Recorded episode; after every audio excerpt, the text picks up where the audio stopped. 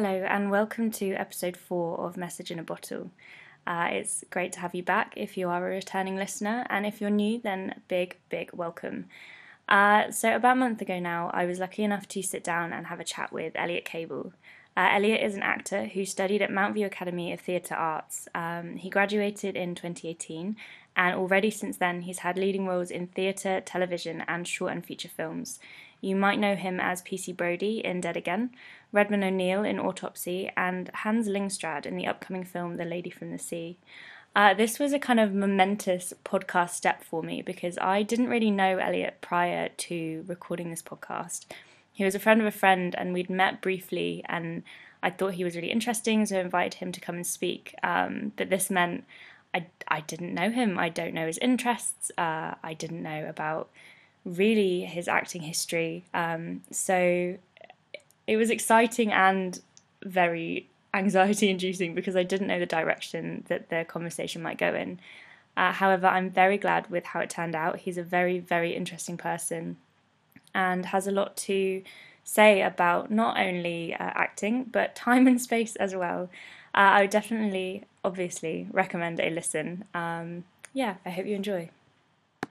So, Elliot, welcome to Message in a Bottle. Thank you very much. Thank you for coming. Mm. Um, so, this one is an interesting podcast because I don't know you very well. No.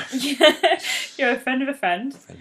and yeah, it's there's kind of anticipation and also a little bit of nervousness because I don't know which direction this is going to go in. I've felt No. with Jack, I know his thing's fitness. I know with Josh, his thing is spirituality. Not so sure with you. So yeah, this could go a bit rogue. We don't, I don't, yeah. We'll see. Mm. Um, so, give us kind of a brief summary about who you are. Uh, sure. Uh, yeah, I'm uh, I'm an actor, hmm um, which is fun, and um, I never really know where to go with these like tell us who you are things, but So, is it more stage or screen? screen Screen. more. Okay. Not not to say I, I don't enjoy stage. It's one of those things, but like my um, my background was a lot in screen. Like the way I kind of got started was a lot of short films and student films and stuff, and it just kind of transpires that one gets the other, especially when you get footage back and you can put that into your show. It, it becomes Uh-huh. it snowballs a lot easier than I think theatre does.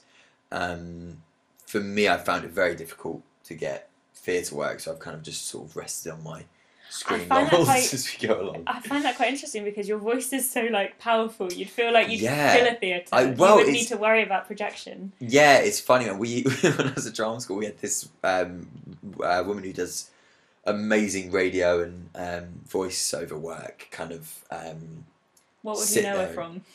she does the EE adverts, like all of the EE adverts and like That's Orange nice. T-Mobile. She does a load of video games as well. She's honestly incredible, and um, she was like, was like going around the room like a whole sort of cohort and was like, "I'm going to tell you like the characteristics of your voice and what you'd be good for."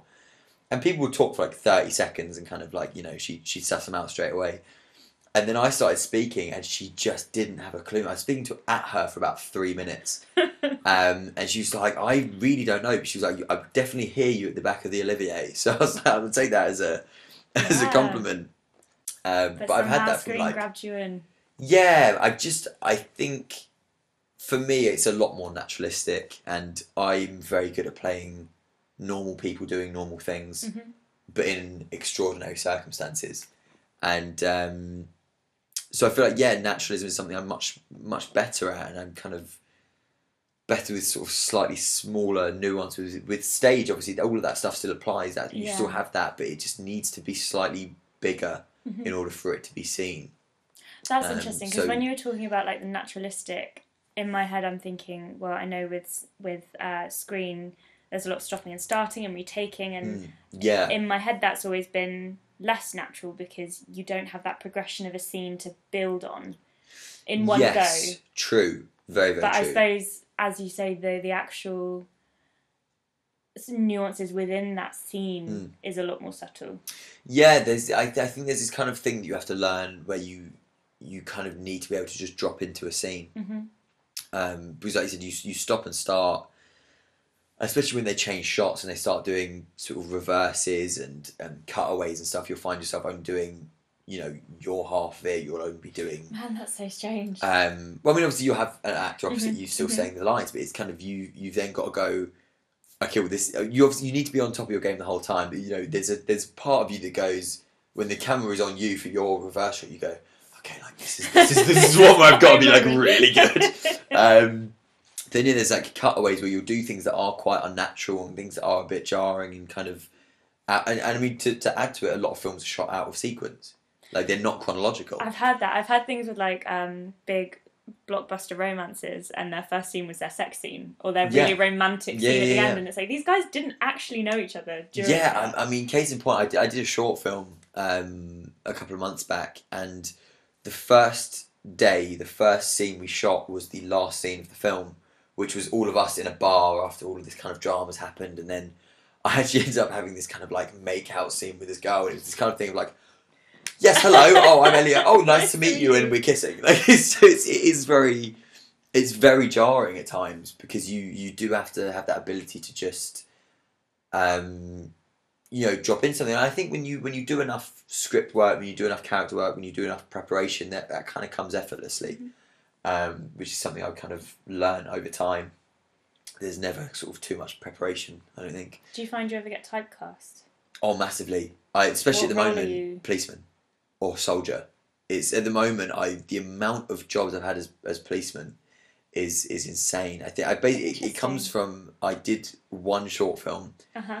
Called Positive Action. It's on Amazon Prime if you want to watch it. Quick plug for the Oh, listeners. he's good. Um, he's good. It's not my first time. Um, and on there I played a policeman, and I was just like this young, quite new to the force policeman, and it's I can see that. I can Yeah. see that so well. yeah, yeah, yeah, yeah, and it's um, it's just one of those things where it was it was a good film, and so I used it a lot for. It's been promoted a lot. It's um, it's kind of there's been screenings, there's been reviews, there's been a lot of photos, and it's in my show reel. So when you go onto my spotlight profile, you see my headshots. You go on my show reel. It's the first thing that comes up. I haven't even looked at that yet. That was bad preparation Well, on my part. I should, hey, have, you know, should have had more of an idea. There's still time. um, and it's because it's the first thing that comes up, and typically speaking, I think a lot of casting directors, a lot of agents, a lot of directors will really only watch the first minute, minute and a Mhm. half of your show, Or and the first they want you or minute is that scene. Then you've got sort of other things of me being like, I don't know, like a student or like a young professional and things like that that show more range. But I think it's because that is the first thing a lot of people kind of Mm. come into that. But the moment, is it's been great. Like, it's got me a lot of work. Um, yeah, I, I I did a feature film quite recently where they just watched my show reel and they were just like, "Yeah, we just want you to do that." so it, yeah, so it's it's it's a blessing and a curse in a way. Um, but at the moment, I'm kind of just steering into that that typecast skid, sure. um, and it's been it's been good so far actually. So aside from actor, what are your other what other Um, things do you fall under? I Well, that's a horrible question. well- it's like asking you to read out your CV. Yeah, Tell I me what you're good at. what, what yeah I very broadly academic. Like Uh-huh. before before I went to drama school, I actually studied history for three years at university, and um, Which uni? University of Kent in Canterbury. Nice. Um, yeah, man, it was it was great, and I I fucking loved it, man. Like it was amazing. Like I, the course was brilliant. I did a dissertation that I loved. Like I was, I think I was one of the few people that really genuinely enjoyed my dissertation, and the whole experience was was brilliant. I found out a lot about myself, about a lot of things I'm interested in through that course, and it was it was really really good, and. Um, it kind of sparked this. this my dissertation was on the standardization of time. Um, so it's all very kind of like Oh. yeah. It was a lot about the, the history of technology and the history of science, um, and uh, it it just I found out a lot about the other things I'm very interested in, and science, time, space, the universe, really kind of came into that. Um, I mean, my my lecture lecturer, sorry, Omar was was just Omar Nasim. Man, he he's a bad boy. He was he was I I owe a lot to him. He was incredible. He's uh, this um, Canadian lecturer, and um, he's actually in Germany at the moment. He he went to Oxford, I think, or he taught Oxford. I can't remember. And he he just he. For case in point, I, I went to uni being like, I'm gonna do like boy history, Mhm. boy in the Like the air- wars air and- things. Yeah, exactly. Wars and revolutions. Yeah. And um, I went. I did a wild module in the history of science and just like fell for it. hmm And then Omar took all of the modules after that, and he, for example, we did um, it was an, a module called Tools of Empire, which was kind of looking at like technology and science in the empire. And um, the first lecture seminar that we had was about lines. Like he was literally like, we're going to look at lines, lines on paper, lines on this, that. And I was just like, fuck, man, this is going to suck. I'm doing this for like Mhm. The next sort of 10, 12, Yeah, 12 yeah. weeks. And it, he found a way to make lines fascinating. And I, and I left that, that one class being like, man, I'm sold. Mhm. It was, it was just incredible. it makes such a difference when the professor Mm. you can tell that they love their subject Yeah. i think it's and i don't blame them but it's so easy i think for them to become very disillusioned Yeah. with the red tape and the bureaucracy and all of the shit that they have to do just to be re-employed that next year they have Yeah. to jump through so many hoops but when there's that intrinsic passion and Mm. they they don't want to read a book to you and give you the answers they want you to be inspired by Yeah, it exactly. And, they and I give you think that freedom as well he was, is kind of like forefront of that. hmm Uh, How old is he? Is he young? Is he old? Is he? So he's, he's quite young for like uh, Sure. a lecturer. I'd say he's maybe like mid 40s. Mhm. Um, so he was kind of like the handsome bad boy Uh-huh, of, we of, had of- we had that the in English history of at uni. I science. can't remember his name. Max, Um, someone. He was he was fantastic. Yeah. He did like. Uh, very, he did sort of things on video games in English literature. It Oh, was wow. he was fan, fantastic. I think that was. I think is that he he was very relevant and he was very modern and he kind of he took a lot of that kind of stuff in his stride. He was writing books. You know, he was really on top of Mhm. it. He wasn't this sort of jaded lecturer who you know sat in a stuffy office. He was very proactive in his field and he showed us and took us to some incredible places. And for example, there was this. Um, we went. We went to the the. Um, oh, I was not done with there. Um, this so the Science Museum in London, they have an archive, like a kind of storeroom, where everything that's not on display is kept. And he took us there, and it was just like amazing, and we saw all Hmm. these fantastic things. It's curious to see what they didn't think was Well, yeah, I mean, valid there's enough some to show and display. you go like, fuck, I would have loved to see Yeah. that in a in a. But I guess it's, it's as exhibitions kind of come and go, they pull the stuff out. curations. Of, Um, yeah. And there's a guy, and the fact that I can't remember his name is. If Omar ever listens to this, I, I, he would be disappointed. But this guy who made um, models of the moon and, and drawings of the moon, and um, it was like the first time it had ever been done. And there, somewhere in the world, there was a really large kind of scale model of the moon that this guy had made from his kind of observations, and he'd drawn and he'd kind of, from a hundred different pieces, made this scale model of the moon, and it had been lost for God knows how many years, and um, people had been searching for it, and, and he kind of was talking about it, and there was like a sort of drawing on uh, of what the model looked like, Mhm.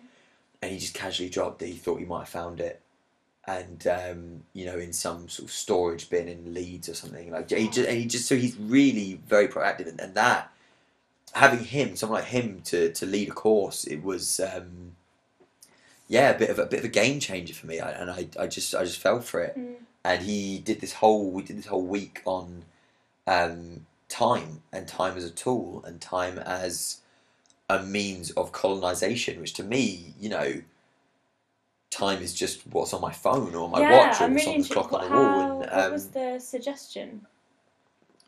literally the idea of um, time prior to the sort of 1880s was um, you know the time in London was different to the time in Brighton was different to the time in Somerset Yeah, there it was it was that. local time Mhm. because people used sundials and and such to to and obviously you can use the sun to tell the time, the stars to tell the time, and it's different from wherever you are in the world or in the country or or, or what what have you. And um, with sort of technology, so like mail carriages, railways, telegrams, It all had to be centralised. everything had to be you came to point where you know if a train was leaving London at one p.m. London time to go to Bristol, and you say it gets to Bristol at three o'clock, was that three o'clock Bristol time? Was that three o'clock Mhm. London time? And then if you're getting on at Bristol, what time do you get there? And so there was suddenly a need for people to synchronise their watches and for people to to to become synchronized and standardized. Um, and then in sort of the 1880s, there was this big Meridian conference where they, they discussed that Greenwich would be used for the, the prime meridian because it was being used a lot anyway for global trade and sort of uh, ships and stuff. and um, you know to sort of uh, cut a long story short, they basically there came with standardization came this idea that we are modern and we are civilized because we've taken time Oh. because around that time there was the sort of scientific revolution of Mhm. we no longer believe theology and things like that. We, you know, God is not a good enough reason for this to be correct. We need evidence. We need proof. Things need to be concrete. We studied some of this in English. There was that gathering, like global gathering, and it was in England, and it was held under this sort of glass. oh, the the Great Exhibition or something like that. Yeah, I can't remember what it was called. There was a specific name for it, and we studied that during Gothic, our Gothic module, because there was this, as this sort of scientific approach, the Enlightenment Yeah. became a thing. There was this resistance of like, well, let's bring in the uncanny. Let's bring in this kind of that we're not as in control as we think we are. Yeah, absolutely. And that's and and there was this whole thing of of building machines that could kind of were, were self kind of self recording in a way. So they they built machines that meant suddenly you didn't have to do things by hand anymore just because it was more reliable to do it with this this machine and it, it just kick-started this whole thing of like we need evidence we need proof everything needs to be concrete everything needs to be reliable because the human hand is part of nature and nature is chaotic nature is Mhm. unreliable is kind of this homo- homogenized homogenization. homogenization That's the word I'm looking for. gotcha Of yeah, and it's it's really now reflectively, I find it really sad because Hmm. you're getting rid of this kind of individuality, and you know traders before it would take you ten times as long to create the same number of hats, but each Sure. one would have like a quirk would be different, yeah yeah yeah yeah and we lost that. As, because yeah it was it was this idea that literally the hand like symbolized Chaos. ch- chaos and just unreliability. And so suddenly we had this desire to remove everything as far from nature as possible. And um, with that came time. And um, suddenly using the sun, the moon, the stars, the flora, the fauna to tell the time was, you know, very base and very kind of uncivilized and uncouth and, and savage. Right. And so you take that out Uh-huh. from the metropolis, which was England, into the colonies of the empire, and you suddenly see places in Papua New Guinea that are still using those things to tell the time. And you know, the white man comes in and says, "Oh, I'm here to liberate you from nature. I here, here's a clock. Here is an organized work schedule. Come and work in this factory that we've opened, and you will get." You know, an hour of, of downtime every day, and you will have your lunches and your dinners, and you will have everything set for you. And um, but in the same vein, you're going to lose track of the natural cycles within your body. Absolutely, yeah. It, it, it was it was detrimental in terms of like Mm. again flora and fauna. It, it meant there was issues in kind of crops and, and, and whatnot and harvests and but you know time time became a tool of me saying to you, I regulate my body by the incredibly reliable cogs and machines of this Swiss clock on the wall, and you use what use the stars like how ridiculous, how Mhm. unreliable, how chaotic that is because they realise that a day is not exactly 24 hours, a week is not exactly seven days. And so the way we do it, it absolutely bloody is. But the way you do it isn't. And so we are more civilized than you because you are still nature, you are still chaotic. And so I will come in and I will dominate you and you will be part of this culture because I am elevating you. That was it. It was the whole thing of elevating you to my level. to my level. Um, Which, oh, yeah, obviously had this incredible appeal, but even as you're saying this now, I feel like there's there is a pushback because I feel more of an appeal to go back to this unregulated, chaotic state and not stick to this, you know, nine to five. Yeah. Fit your meal. You know, you shouldn't have breakfast before a certain time or after a certain time. It's just, I don't know, yeah, it's one of those where I feel like we, we can be like that now because we have the, the liberty to. the luxury. and yeah. the luxury to exactly. We, we don't have anyone imposing that well, you know, to to an extent. Um, but yes, I, I just got As an actor, you don't. yeah, which is that my my life is a sham. It's, yeah, I don't have regular work. I wake up when I want to. It's uh, no, I try and keep a strict schedule. Sure, Um, sure. But no, it was it was really really genuinely fascinating just learning about how kind of this dominant culture of the clock kind of came in because literally people live and die by you know the hands on a clock Mm. on the wall now and um, that was really crazy. That was a, a really kind of one of those things that I just didn't. It's, it's just not something you think about because time is so omnipresent and it's, it's everywhere all the time. So intrinsic that you you don't question why the clock, the time is what the time says it is on the wall. It's we don't question that anymore, um, and that's because you know they they had. They, they colonized the world because of it and they and they had meetings to say okay we're going to create time zones and we're going to go from zero degrees at Greenwich outwards um, east and west and we're going to jump an hour accordingly and it was it became so flippant that again when I was doing my dissertation it I was looking at all of these um, sort of telegrams and, and minutes of meetings and stuff and, and there was a point where um, one of the ministers who was in British ministers in Papua New Guinea telegrammed back to the Home Office and said, "Oh, um, you know, the the natives really aren't happy because they finish work in our factories and they've only got forty five minutes of um, of time to relax before they need to go to bed." And so they telegrammed back and they were like, "Right, we'll push the time back by fifteen minutes, give them an hour, and they'll be fine." So during time became a very very flippant thing to, to control And it's to- mad, isn't it? Because now the idea of this flippancy and of changing, just moving the clock, like that's unfeasible. And Yeah. our iPhones adjust to the time automatically, so Yeah. we're we rely on them to this degree. Yeah, but, but then in in the, in the really, I, I found recently they're talking about getting rid of daylight savings time. I Apparently, haven't heard. I, I I just heard it kind of through the grapevine that they're talking about. Did I say grapevine? Grapevine. um, that they're He's looking only at getting had rid one of and it. a half beers, and he's and- I know, already. Jesus Christ. um, and they're talking about getting rid of it. Um, probably as a as a part once we leave Europe because Oh, we're no longer kind of God. like a, I'm not, yeah, we're not going to go there. But as well go as there. because we're not a, a kind of farming agricultural nation So we anymore, so don't we just literally don't need it. Um, oh god, but it's so depressing. Imagine. would, yeah, I don't know what that would be like. I, I can't imagine it would be too much different, but it would it.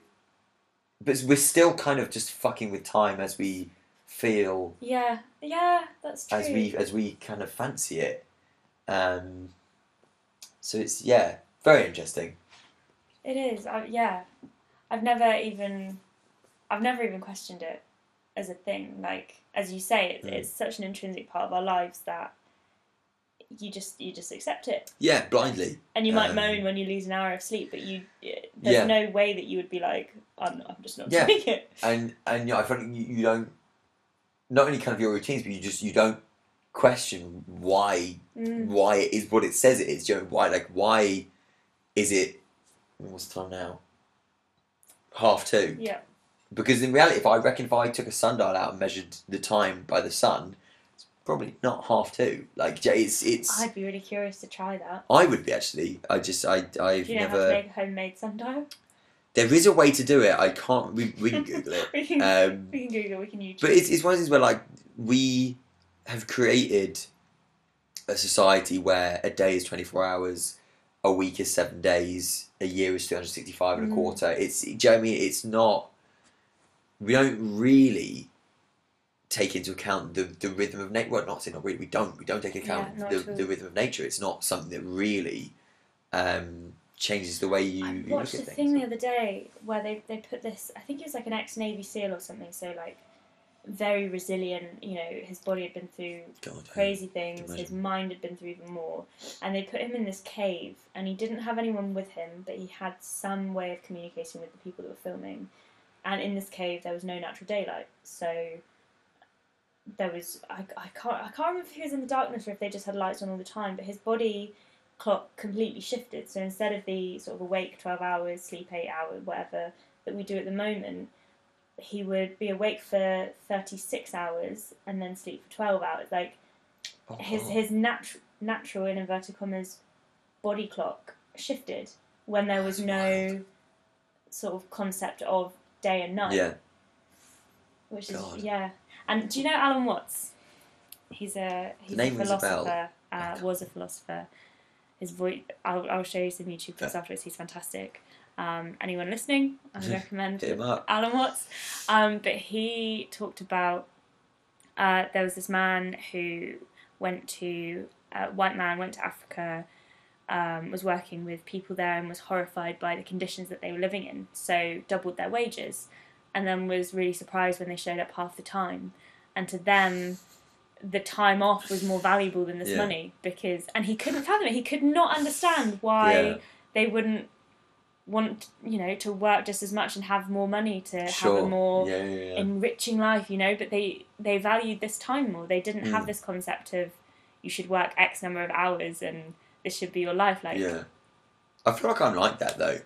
yeah weirdly. Not I mean it's a weird comparison, but I I realised in kind of the last year or so, or couple of years, that I'm just like really unmotivated by money. Mhm. Like my, I'm not a money motivated person. I think I I always thought I was, which is what's interesting. I always thought that you know money's like get money and yeah do stuff with it. Um, but now I'm just like, especially you know being I think being an actor because you don't earn a lot of money. um, up obviously up to up to a certain point. Um, you know I've I've got sort of survival jobs and. To be fair, I'm, I'm quite lucky. I, I genuinely do really enjoy my survival job. It's um, is it is really good, but at the same time, it's there is part of it's like reluctant to work more than a certain number of hours. hours. 'cause my- I just can't. I'd rather uh, my my kind of mantra has just become, I'd rather be acting. So if someone says anything else to me, I just be like, I'd rather be acting. To be honest, like and you know whether it's low paid, unpaid, whatever, I, I kind of just find myself being like, you know, I rather than sort of sitting around the house or having a shift at work, I'd rather be doing something Yeah. creative and, and being kind of, you know, that way enriched, I guess, than than just being kind of materialistically well off. There was Um, uh, Henry David Thoreau when he wrote Walden. Uh, this is the guy that built a house sort of just on the outskirts. He was kind of in a forest and he wanted to take himself away from society Mm. as it was because he just thought, this is so, I don't want to be part of like this capitalism Yeah. culture. And he says that all of these men are figuring out how to make people want to buy their baskets instead of someone else's Yeah. basket and how they can make it better. And I'm trying to figure out how I don't need to sell any baskets at all. Like how I can live in a way that I don't need to sell goods Yeah. and I don't need to earn this wage like by just living efficiently and living honestly, which I bet that's is hardest to do when you're living in London. Yeah, well, But yeah. I just I go through this constant state of flux where I'm like, I just want to move into the wilderness of Canada mhm. and have a dog and disregard society as a whole and just be like a man of the wilderness. I'm so with you there. But then, but then other days I'll be like, yeah, I want like my penthouse apartment in the centre of London and my like, you know, my Lamborghini in the garage, you know, and, and so I'm just in this constant state of flux of wanting to be that man of the wild, but also Mm. being like a complete suit. I was traveling for so long and really trying to find this kind of community that I could live like that, Mm. that it was a, a feasible option where everything was self-sustaining Yeah, and this yeah, kind of yeah community. And obviously now I've stopped and I'm living in London and I'm working a Monday to Friday, nine Yeah. to five, which I've never had in my life. And it took me a really long time to admit, not just to other people but to myself, that actually I kind of loved that structure. Because I haven't had it in so long, Mm. and I'd had it in my head like I just want to, I want to be a Be child of the earth, Yeah, and be yeah, free. yeah. But actually, for right now, for the state Yeah. that I'm, this, the way that I'm living right now, actually, this structure and this foundation to build on is Yeah. is what I want at the moment. Um, So it made me laugh. You were like, yeah, I was just travelling for so long. Like, oh, oh, right, were you? Okay, cool. I really casually just dropped that. I was just travelling for so long. such a it's like, oh my gap yard, yeah. oh my god, yeah. Um, My three gap years, yeah. I didn't know what I wanted to do. no, that's good though. I, I back that a lot, man. I, I think there's so especially now there's so much pressure to like go to uni and Mm. Have, as my parents love to say, something to fall back on. Yes, Um, yes, which is that's why what I heard to- so much because I nearly Yeah. went to drama school. Yeah. Um, my best friend and I, we uh, were in all the school plays together, and we were always kind of the the big characters. So I was uh, Mrs. Lovett, and he was Sweeney Todd, Hmm. and I was Eponine, and he was Marius. So we Yeah. always did these things together. And then it got to the end of year eleven where we we're making our decisions about college, and he went to somewhere called the Space, like Somerset Performing Arts, something or other. And I was like, mm, I'm gonna go for A levels because then I have something to fall back on. That Yeah, was my thing, and I just didn't have that bit of courage to be like, fuck it, this yeah, is what I want to do. I really wish I had because I I did something similar. So I, I did like the last time I studied drama prior to drama school was GCSE. I was gonna ask you. You Um, mentioned uni, and then you went to drama school. I yeah, it that. was so I, I when when I went to college, I um I didn't do drama because it was drama and theatre studies, and I hated the idea of the kind of academic side of, Right. of acting where you have to kind of just write stuff about theatre. I just you know a, a black curtain to represent Exactly, the that- of the, that kind of yeah. Um, That's what I was really good at. it's I wasn't student, I I wasn't my yeah yeah anything. fair enough um, and so I just did the kind of extracurricular plays and it's one of those things where I wish like you I'd had the bottle to go well actually I want to go to Brit school because again there's a Brit school Mm. um, so a, a few mates that I knew went went to Brit school straight out of school because they knew that was what they wanted to do and it's just a slight leg up into that kind of um, performing arts industry um, and you know, even failing that, coming out of college, I wish I'd then had the, the balls to say to my parents, okay, I want to, want to go to drama Mhm. school. I actually felt, I think I said that to them once, just on a whim, and they were like, no, no, no, just go, go to uni. You can do what you want afterwards, but just go to uni first, something to fall back on. Um, and and I did, and I think it was, it was one of those things where, like, I made a decision where I was like, okay, acting is is a hobby, and it will stay a hobby, Right. and it's fine. I'll do it in my in my spare time, but I will be this academic who goes to uni, does this, gets probably gets a fairly well paid office job, and kind of just lives like that. Um, but funny enough, it was while I was at uni and I started doing all these student films and stuff like that that I just was like, How did you get into that?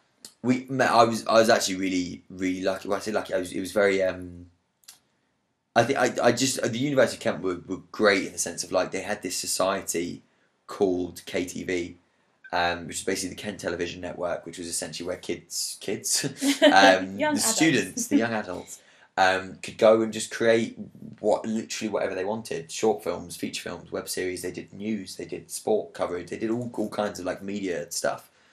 And I just got really involved in that, and I made some really really great friends through there. We made films together, we made web series together, short film feature films, whatever. Um, and that just really simply allowed me to build like an online profile and some showreel material and again like i said to you at the beginning it one thing it snowballs quite quickly with film you know one thing led to another led to another and and you end up having this whole sort of backlog of credits this whole showreel of footage and um, so after doing that for three years i just again as much as i loved my dissertation as much as i loved the course realistically with a history degree you with, with an undergrad you can you can teach you can or you can go into an, an unrelated office job Yeah, because you've got a Yeah. degree I feel like Um, you have English to and history. for you, you know. Yeah, English and history are very similar in that they're very broad as a degree. Yeah. So you can kind of do anything, but it's difficult because it doesn't funnel you into an Mm. option. So you leave Mhm. and you're like, fuck. yeah Feasibly, no, I exactly. can do anything, but what on earth do I actually want to, do? to specialise to be you know a historian you had to Mm. specialise or to, for example to to and then curate it's another what four years of education. exactly exactly and I, I just I knew I just didn't it wasn't I didn't have it in me I just couldn't I just didn't want to do it Mhm. I could have forced myself to do it I, I, I, I think I would have been fine but I just, just didn't just didn't want to Yeah. Um, I know I, I was always one of those things where when people ask me like, "Oh, what do you want to be?" I'd, I'd kind of very sheepishly go, "Well, I want to be an actor, but like I'm doing history, so I think that what I really want to do is kind of be like a TV historian, you know, like the kind of Oh man, you could be in the, horrible the history. David Attenborough of, of history, the History Channel or something." But I, so do you mean There's so I still always time. there is, but but at the same time, I kind of I said that as a as a means of kind of balancing the two, and then I got to the point where I was like, well, I don't want to do the the history stuff anymore because it's it's just yeah, and, and I, I kind of followed through on this this very um, young kind of uh, passion of mine where I just kind of wanted to perform, I just wanted to act and be the center of attention all the time, and drama school was was a kind of great place to harness Yeah. that, and it, it was bloody brilliant, man. I, I absolutely loved it. Um, you know, it was it was a bubble, and at times a very kind of self-destructive bubble, but one that really kind of I, I really just kind of got it together and, and kind of realized okay like this is this is the first steps into me being a professional now. Um, and yeah coming out the other end of that it, it just it's yeah I've, I'm I'm now very kind of serious about it. And when people say to me like what do you do? I you know hold my head high and tell them I'm an, I'm an actor. It doesn't come with the air quotes. It doesn't come with the I'm an actor but I work in like a shop. it's it. I don't have to exactly I don't have to make excuses for myself anymore which you know if, if I if I learned nothing from drama school just coming out with that confidence was invaluable Mm. um, so yeah so I you know that that was kind of how I segued in from from academia into Into into, acting. So Um, before time completely runs away with us, Yeah. what what is your quote? What is your oh my god, yeah, I in a forgot- bottle? I haven't even done that. Wow. Try getting all of that into a message in a bottle. God damn. Um, Can you imagine? yeah, They'd be like this massive scroll that just unloaded. Um, right, so my um, message in a bottle, and it's it's not so much a like a quote from a book or anything. It's uh, so my I went to Mountview um, Mhm. Academy of Theatre Arts. Very- Um, Very fancy. yes, and um, at our graduation, uh, the actor Eddie Marsan came along, and he, he got he was getting an honorary uh, doctorate, I believe. I had Jeremy. Paxman at mine. Oh my my god, graduation. Oh my mate, what? Can you imagine a history grad having? If I had Jeremy, but I would have lost it my was mind. mad. It was absolutely Oh my mad. We were just there like.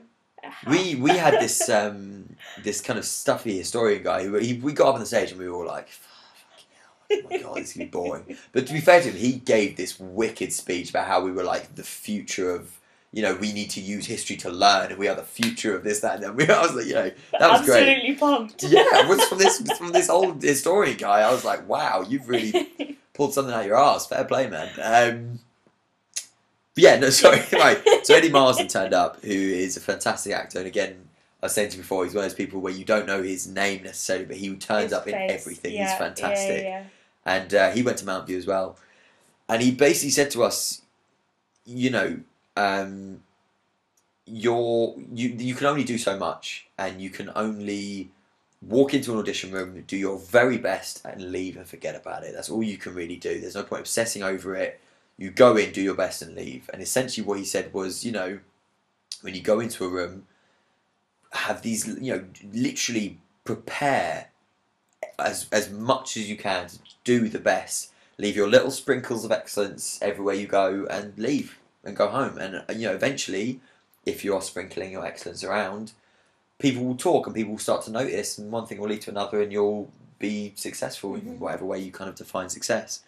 Um, So And that stuck with the, me, man. The That- drops in an ocean uh, context of like the things that you do in that moment, you might not see a visible difference at that time, exactly, but it's so important build- to persist because Yeah, it builds absolutely. up. It absolutely, absolutely, builds up. um, and it's always about who you know, not what you know, and eventually people start. If you're if you are, you know, consistently, you know, good in whatever you know, you could do a re- essentially what is it, a, an awful student film, but as long as you give your best performance, Mm. you you know accrue this backlog of very you know consistent good work, and you're kind of even if you don't get the roles, you you've done your best. You've you've given a very good performance. You'll be you'll hopefully be remembered, and people will talk, and you might you might get called in. For example, I've, for things I haven't got, I've been called in again for future projects, different. and Ah. even for roles that I have got, they then want me back for other things. So do you know, it's this thing where, you know, there's the one percent who get their really big break at a really young age and become these these superstars, but for the rest of us, it's it's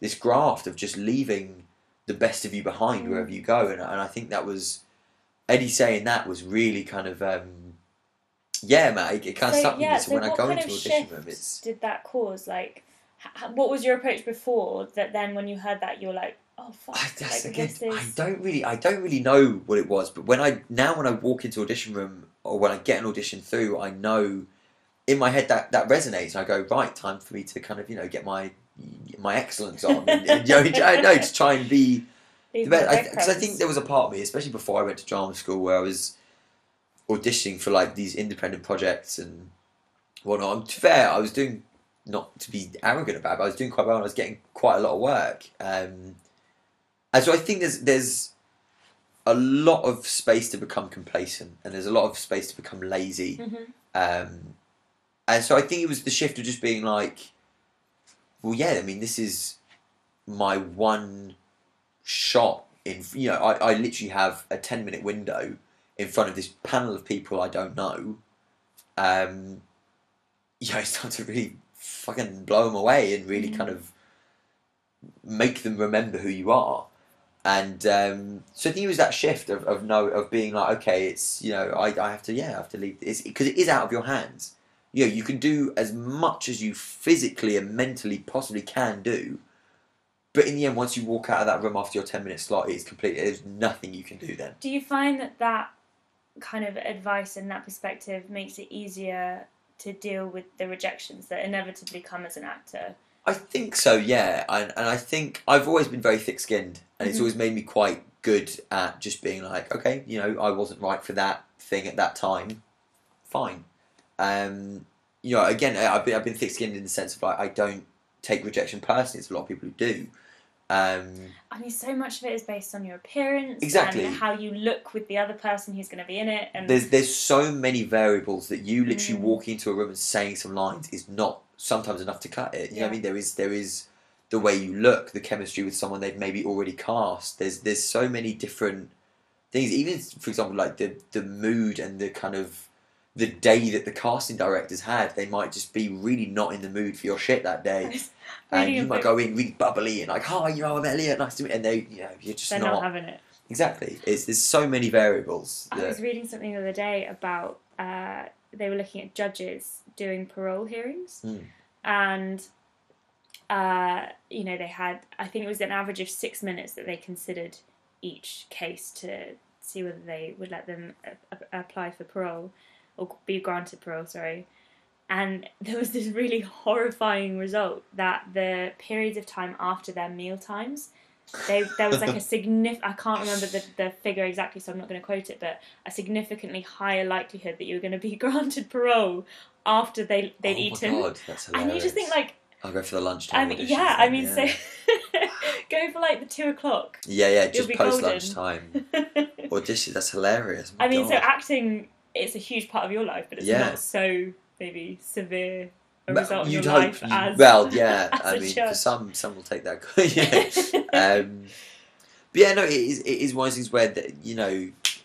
You, you can try all the tricks in the book, but it's at the end of the day, there's so many things that are out of your control. So yeah, again, getting, oh, excuse me, getting someone like Eddie saying, yeah, you know, do your best and leave. It it will make you more sort of mentally stronger. Because again, if I leave that room knowing that I've done my best, then Mhm. regardless of the outcome, I will sit there and I'll go, fair play. I, I did my best and I and I, I didn't get it. Whereas if I do sort of half-ass and I sit at home and go, oh, to be fair, I could, probably could have done this, made this decision, and then I don't get it. I'm gonna be like, yeah, I'm not surprised I didn't get it. I was lazy. Um, Do you think the fact that you have had a fair amount of success so far makes that easier though? Because you don't have that doubt that you're good. Because you can look back and think it's not that I didn't try really hard and I'm not good enough. Yeah. It's just that I didn't fit the role. Yeah, I, I think so, and I think, um, and it, it's really there's a very fine line, I guess, with with this kind of thing where you you never want to cross over into arrogance, but you need self confidence, otherwise you won't Mhm. survive. And I've always been confident in my own ability, and again, going back to this thing with drama school, if nothing else, it gave me the confidence to, like you say, to say, I know I'm a good actor, and I know that if I don't get a role, it's not a comment on my ability. It's Mhm. a comment on again one of these other many variables that go into casting something. And casting, I think, is an incredibly difficult job. Like I, I was involved in producing a project called Windrush Square. Um, I was basically in the play, and we're turning it into a TV adaptation. So we had to, yeah, so we had to completely. There were some age appropriate roles where we had to recast people. Right. So being involved in that casting process, there is so many things where you go, look, that person was brilliant, but they don't look old enough, or they Yeah. don't sound old enough, or they don't. The the thing with with Windrush Square is it's about um, this uh, a family called the Johnsons. They're um, three generations of Jamaican immigrant, and so we had to cast the dad, the grandmother, and the sister, and so you had to look at it and go, okay, but this person doesn't look like, Like- the actress we already have in one of the other sister roles. You know, man. they're either it, it sounds bad to say, but they're not dark enough, or then they don't have the same facial structure and Yeah. stuff like that. So it's so I have a lot of respect for casting directors because there is so much that goes into it. And again, you know, I can walk into a room, blow them away with the best performance of the day, but at the end of the day, if I don't look right, if I don't Mm. fit in the into the structure of this family that they're trying to create or the a narrative that they're trying to tell, you won't you won't get it. It's, it's as simple as that. Um, so yeah, it's a very it is a very kind of savage environment, but again, know you've gone in, done your best. Mm. It, it kind of it eases that that pain a bit, and I think there's some people who will say, oh, I've gone and done my best, but my best isn't good enough. And that's when you start taking it personally and it gets Yeah, quite destructive. yeah. But I, you know, I, again, being thick skinned, being quite mentally strong, I can go, okay, again, it's not comment on my ability, it's something else, hopefully. And what is it about acting that grabbed you? What was it that even after three years of a history degree, you were like, no, this this isn't this doesn't make my cells yeah. like vibrate, you know? it doesn't get the juices flowing. I, I don't know. I think my if you talk to my parents, they'll say that I was always the centre of attention when I was a kid. I mean, I had, just had to do something as stupid as I don't know, like okay, but you just I just had to do something stupid to get myself into like the limelight and always be the centre of attention.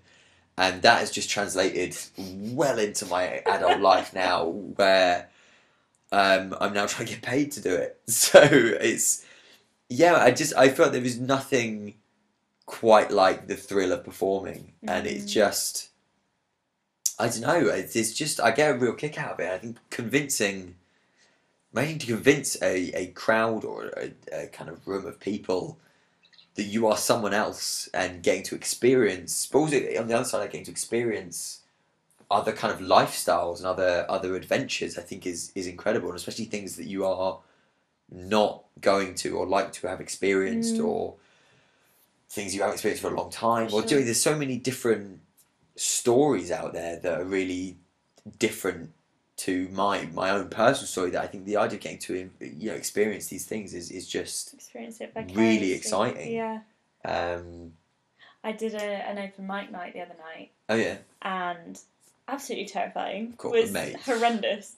Um, but coming off the stage like that buzz yeah And I remember saying to my friend, like, I can completely appreciate how artists and, and bands and things become addicted to drugs and substances because this high is like nothing else. Yeah. And coming off stage, of course, you want to make that continue. Like, yeah you want to hold on to that, like, fire. it, yeah there, there is literally nothing like it and I think you know coming off like say off the stage or like just hearing applause hearing just reactions just Mm, I think that's the thing for me is making people react, whether they are angry, happy, you know, glad, sad, or mad, Yeah, in, yeah, or one or a shade of all three.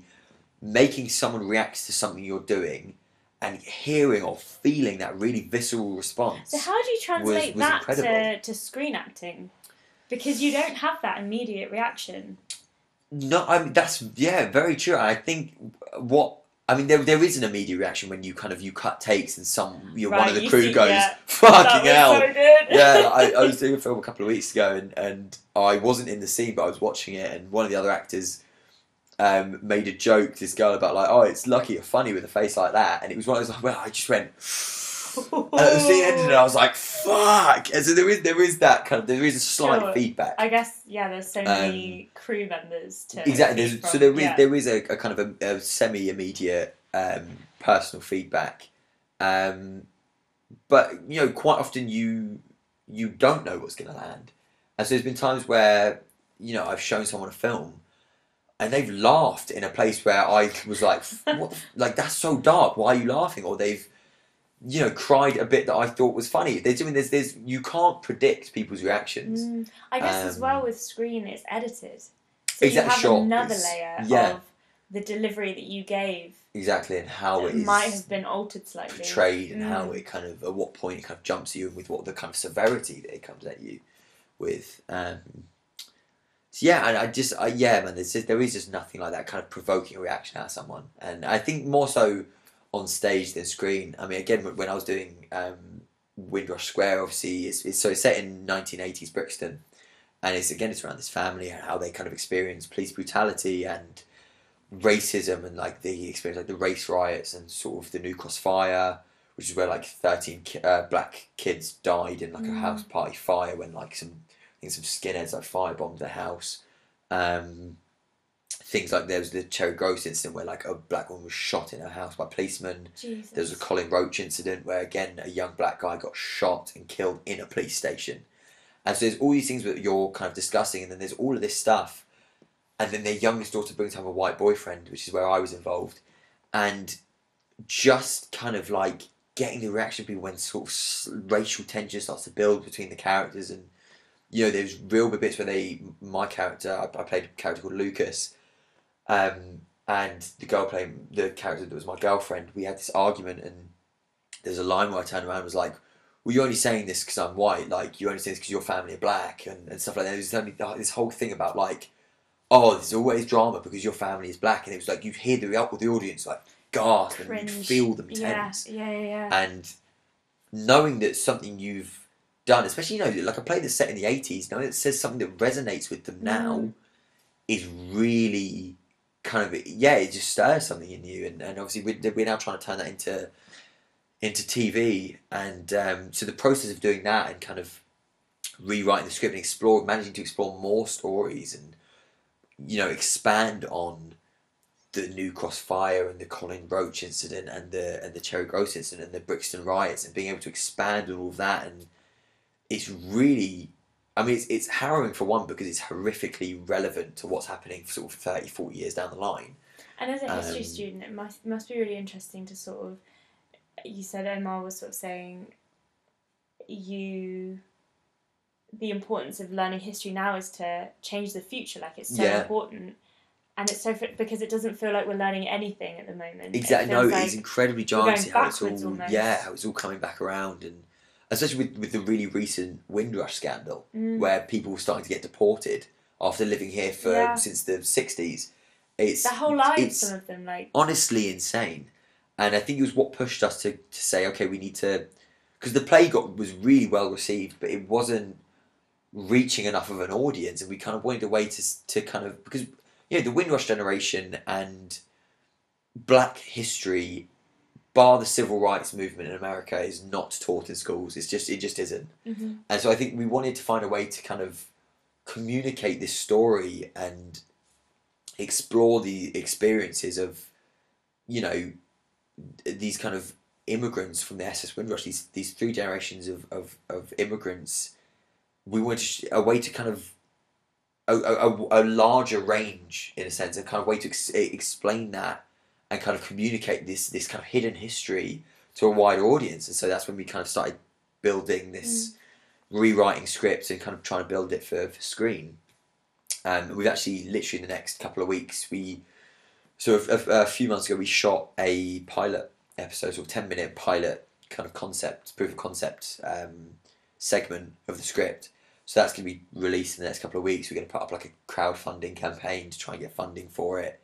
Um, because we literally just felt there's a few, there's a few things starting to come to the surface. There's a there's a show on at the National at the moment called Small Islands, which is about the Win- SS Windrush and, and kind of Windrush generation, but at the time to us, uh, sort of just post World War Two there doesn't really seem to be a lot about you know post that again like the 1980s and then the kind of the attempts at integration and, and the kind of the experiences of of again these these The immigrant black families and their and and their experiences of of trying to integrate in London and the, the backlash and the police brutality and again the riots and all of this crazy stuff we don't feel like there's anything out there like Mhm. that um, which is why we're trying to kind of really push for that at the moment because I think it's a really good time to go with the momentum where the, people want to hear these stories now, um, which is why I can't try and bring it bring it to the forefront. yeah. So um, Were you saying you're Yeah. producing this? producing and acting in it. So, So, you are acting. I was yeah, going to say, yeah, is yeah. it? I was uh, going to ask if someone else was in the role and how that how strange No, that was we- watching someone else No, no, we play that part. what we did was we we only recast the parts that weren't age appropriate. So Right. we're you know everyone in Monument Productions, which is the, the company that we're all a part of that created the play and we're now creating the TV series. We are all of the same age. So we but we had obviously with stage you can So have someone play like a grandma, yeah, you can yeah, have yeah, someone play a dad, I see um, and they played them fantastically. But now obviously for screen, for the visual. Exactly. You need to have age appropriate actors. So we, yeah, we went about this whole process of of casting and getting a crew together and finding locations, Mhm. and that was that was insane. That was a side of the industry I've never kind of dabbled in, and it The kind of again. side. It's yeah, it is. It really is, and it's the, it's the slog. It's the real kind of graft of producers and ads of just trying to get everything together. Um, and then you realise that you know a lot of the time as an actor, yeah, you just sort of swan on to set and you kind of say your lines and you go home. And there's a lot of preparation into that, but the the logistical and Mhm. admin work that goes into putting a shoot together is is insane. Especially even something as small as that. We were only shooting for a day. Um, so it's kind of again, it's kind of filmed with this newfound respect for, for producers and casting directors because it is a a daunting job. It really is. Um, so yeah, but, but like I said, so we kind of the ones that were age appropriate, we then sort of so we produced and, and everything, and then we also reacted in it as well. Um, but yeah, so it's it's been an insane process. It really has. Sure. So Yeah. we, we touched briefly on what you're sort of typecast as, but what, Yeah. what is your ideal role?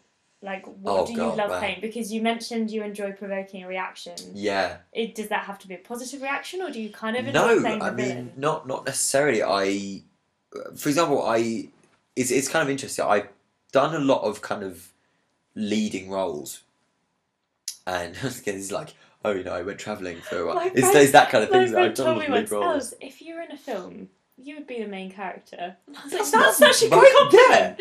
what a Um, good compliment. but I also so I've, I've done I've done a fair bit of that um, and action I find action was fun I did this this great little um, sort of zombie film called Decay and I was you know Where can I find that? it's actually not out yet it's Oh. not out yet um, but it's you know it's it's a really great kind of zombie film and it's got this kind of little sort of like mental health twist in it which I think is really really interesting but essentially I was just like running around shooting zombies running jumping climbing it is br- it's brilliant Very fighting and yeah, that that was really really good fun.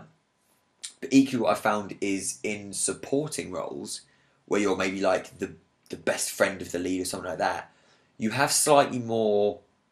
I don't know if this is a bit controversial or not like that. I feel like you maybe have slightly more um, creative license, maybe slightly more leeway to do something a little bit more rogue with it, and to carry a slightly ulterior motive. So uh, you know, and I feel like it's maybe I've found it's actually maybe slightly easier to get a reaction out of someone as a supporting character because you're often bolder and You're not funnier or angrier or more racist or more sexist or more homophobic or more more something than the protagonist is because the protagonist will often be like you say this kind of quite well defined Mhm. character who is whilst maybe a, a kind of whole spectrum of things is wholehearted more one thing Yeah. than anything else yeah, yeah. but you can They're come in hero. as a supporting role lead, yeah yeah.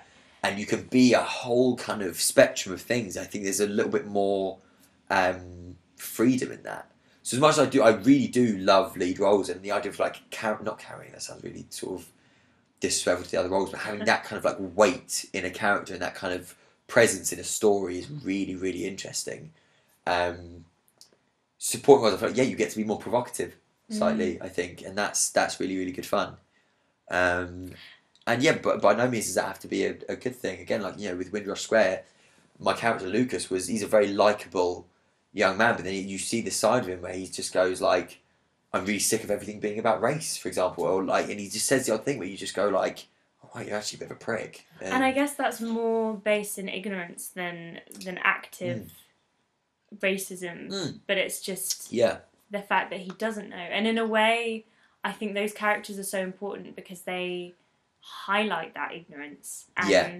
it's very easy for an individual watching that to be like, oh shit, like I've said that Yeah. before. And to watch someone else, I don't know, say that, deliver that line in just as an in their in their sense innocent way, it sort of highlights that oh fuck, yeah. like, ex- I, I think there's times where a lead character can kind of be a bit of a, a vessel for the story. Mm, and it's when you get these kind of supporting characters coming in who are the embodiment of these certain issues that's when you start to react because you know otherwise you're kind of just watching these protagonists quite often kind of go through some highs and lows but at the end yeah. ultimately come out okay and so I think it's these supporting characters that you find will be the ones that kind of provoke a bit of a reaction from you I mean case in point I watched The Virtues I don't know if you've seen it The Virtues on, on Channel 4 absolutely incredible and Stephen Graham um, Niamh Niamh, Niamh Algar, I think it is. Um, I'm really annoyed at myself. I've completely forgotten the Irish lady's name. She's fantastic, but they, you know, Stephen Graham is is fantastic and he's brilliant, and the story is kind of funneled through his experience. But then you get these kind of supporting characters, and they just bring this whole other awareness of the story, this whole other perspective on the story, and it's just you. It, it's that that provokes reaction I think you know it's it's those characters and their stories and how they interact with the protagonist that often kind of creates that friction that creates a really interesting story. Um, yeah. Do you find that translates into real life? Do you enjoy provoking reactions from people? Do you like baiting Um, people? Do I like? Like baiting people? Do you enjoy? Um, I mean, I enjoy being devil's advocate in an Okay. argument every now and again, but I think I, I, again, I think this kind of goes into the performative side of my personality. I enjoy making people laugh, like, Uh-huh. and and just telling stories that that, that interest people. Um, so I guess yeah, yeah, in, in a way, I, I like to be kind of a bit provocative. In a sense. I don't know. I mean, that's kind of a weird thing to say, isn't it? But It's like that's yeah. the Kanye West and song. It gets the people going. Exactly, gets the people going. it's Um. Yeah. So I yeah, and I, I think that's always a, a good thing, you know, to try and provoke. Well, maybe not always, but it, I I think you know taking it out of an active acting context to kind of provoke people into a certain discussion or a Mm. certain. I don't know. Yeah, I guess a certain, certain discussion is is it tends to be a good thing unless it's, I guess.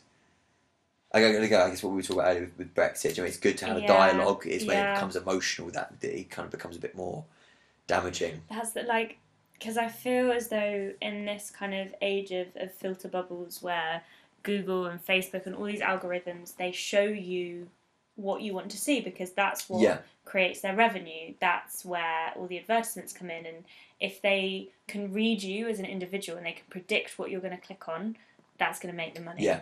And so they they have no incentive to help you grow as a person because then you're unpredictable. Yeah. They want you to stay in this narrow box so Yeah. that everything you do, you know, they they can feed this kind of thing, and so That's interesting. they yeah, surround yeah, you with this information that's going to keep you in that bubble. Absolutely. And so having these discussions now, like I remember with Brexit, everyone on my Facebook feed and all of the information I was receiving from Google and all these searches, it was all reinforcing the fact that no one wanted it. So when it Yeah. happened, it was like, what the fuck? That, that, I Like, think where that was a giant thing. I think when you, yeah, absolutely. Every literally, I'm just everything on every social media I surrounded Yeah. myself with, every Yeah. person that I talked to was, well, of course I'm voting Remain. It's uh, like what a like it'd be insane not to. Yeah. So I think yeah, you're right. That's why it was so jarring because we live in this bubble of everything that we think is reinforced It's by like everything we see on our computers yeah, and our and phones. so you're right. I think these these conversations and these sort of controversial issues is painful to discuss because this bridge has been created, Mm. and so trying to bring this together to understand one another. Like there is no way that you can have a discussion with someone who did vote for Brexit unless you can appreciate the reasons they did. And there was this study that looked at people were asked to write down to write a kind of um, argument against why why X Y Z should happen. Yeah.